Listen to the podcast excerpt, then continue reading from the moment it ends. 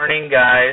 So I want to talk to you about something that is super near and dear to my heart, and quite frankly, I have to say it's probably one of the main reasons as to why I'm a teacher now and not formerly a player.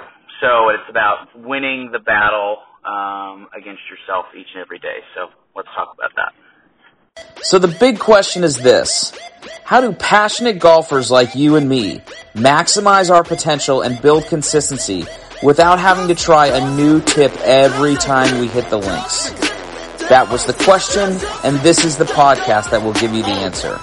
My name's Kyle Morris, and welcome to Stock Shot Secrets.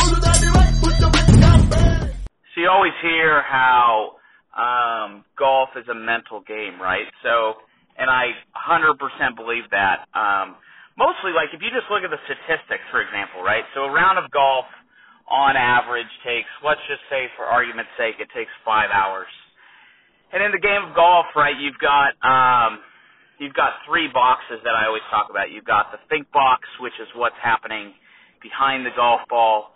You have the play box, which is happening over the golf ball, and then you have the memory box that's happening after the golf ball. And in a five-hour round of golf, in your think box, like what you're doing, you know, preparing for the shot is about somewhere in the realm of about 24 to 27 minutes or so. And then you've got the play box, which is actually only about 60 seconds. That's like the amount of time that you're taking to actually play the game.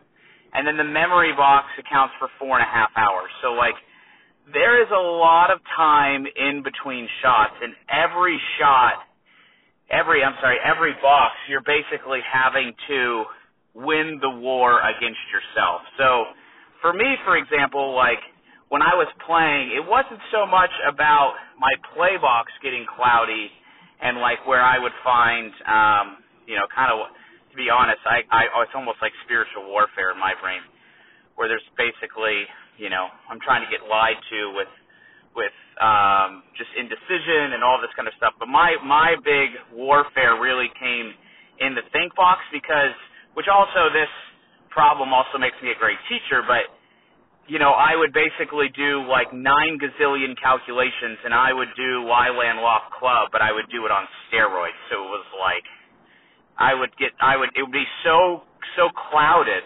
I'd be like, hey, okay, what what's my yardage? I'm 141. Okay, what's the lie? It's into the grain. How's it going to react? It's wet. So now it's playing 138. Now it's downwind. It's playing 132. Now it's actually a little colder. So now it's playing 128. But then the greens are a little firm, so I got to hit it 126.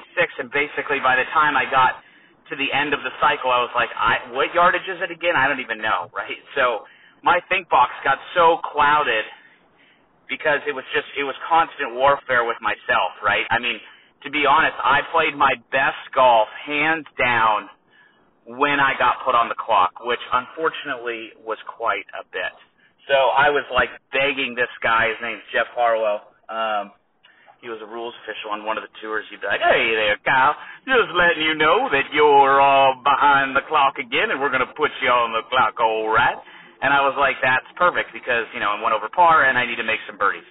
So because for me, when I, for me, right, and everybody's different. When I sped up, I played faster because that essentially made my routine normal. Whereas some people, right, like when they get nervous, they speed up, so they actually need to feel like they slow down. Everybody's, everybody's a little bit different. So, you know, my spiritual warfare, or what my warfare that was waging war against myself, that really happened for me on the think box. But then you got the play box, right? I mean, you could do all the stuff right over the ball or behind the ball, do all your calculations, and then right before you take it back, right, if you're anything like me, right, you're right before you take it back, you go ah, and there's like some indecision, right? You change your yardage over the ball, you have some second thought or some something that's making you not commit to the shot, and that's why when we go through mental mastery, right, I'm really trying to help you learn how to be present because when you're present and you're in one of those five senses, like concentrating on whether it's sight, taste, touch, hearing, or smell, or touch, when you're present, you essentially can beat the war against yourself because you're just where your two feet are.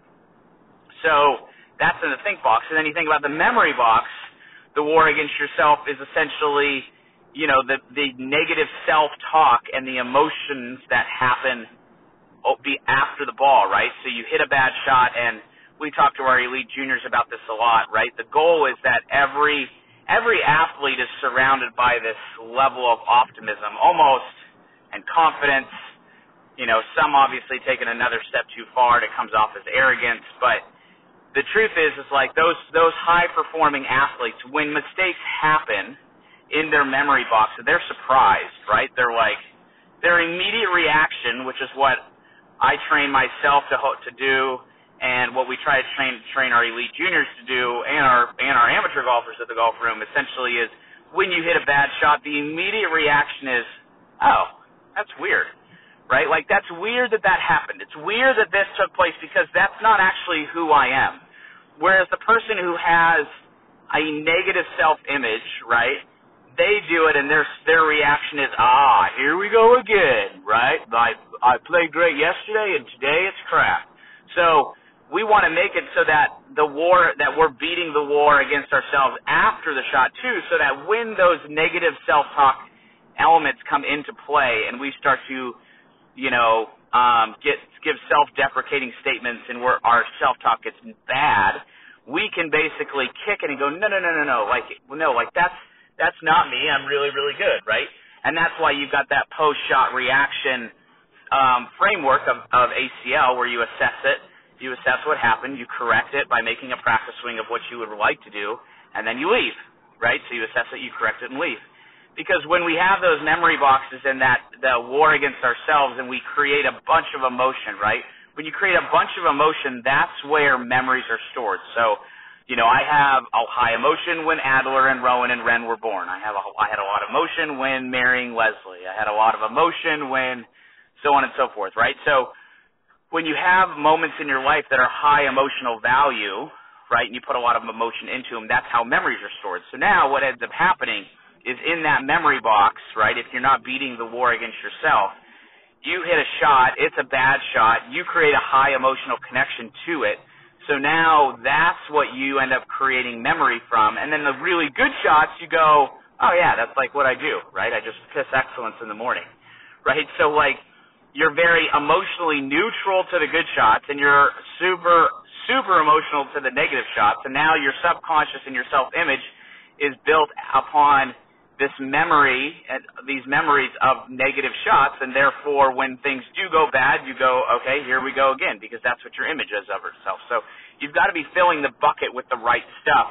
That's not only just in golf but like that's in life right? Like always trying to find the glass to be half full. So you know for me it was just and i think it's especially prominent with like super young kids like US Kids players um i i mean and then it gets better with age i think as we start to mature and we start to understand a little bit. But I still think that even the you know the mid the mid amateur, you know the guy who's 45 certainly struggles with self talk, right? So on the golf course. So it's it's one of the biggest things. I think that's that it's a great goal if you can go out and plot and try to play and say, "Hey, my goal today is essentially to win the war against myself."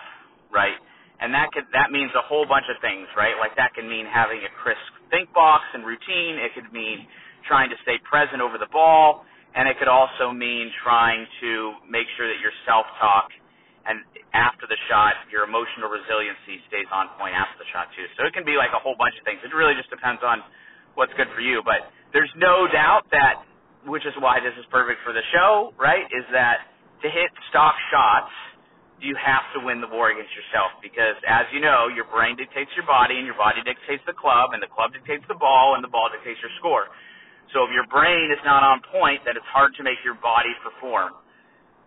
So that's it. I think that it was just something on my heart this morning um, to win the war against yourself. Hopefully, it helps you a little bit. Um, and we will see you next time here on Stock Shot Secrets.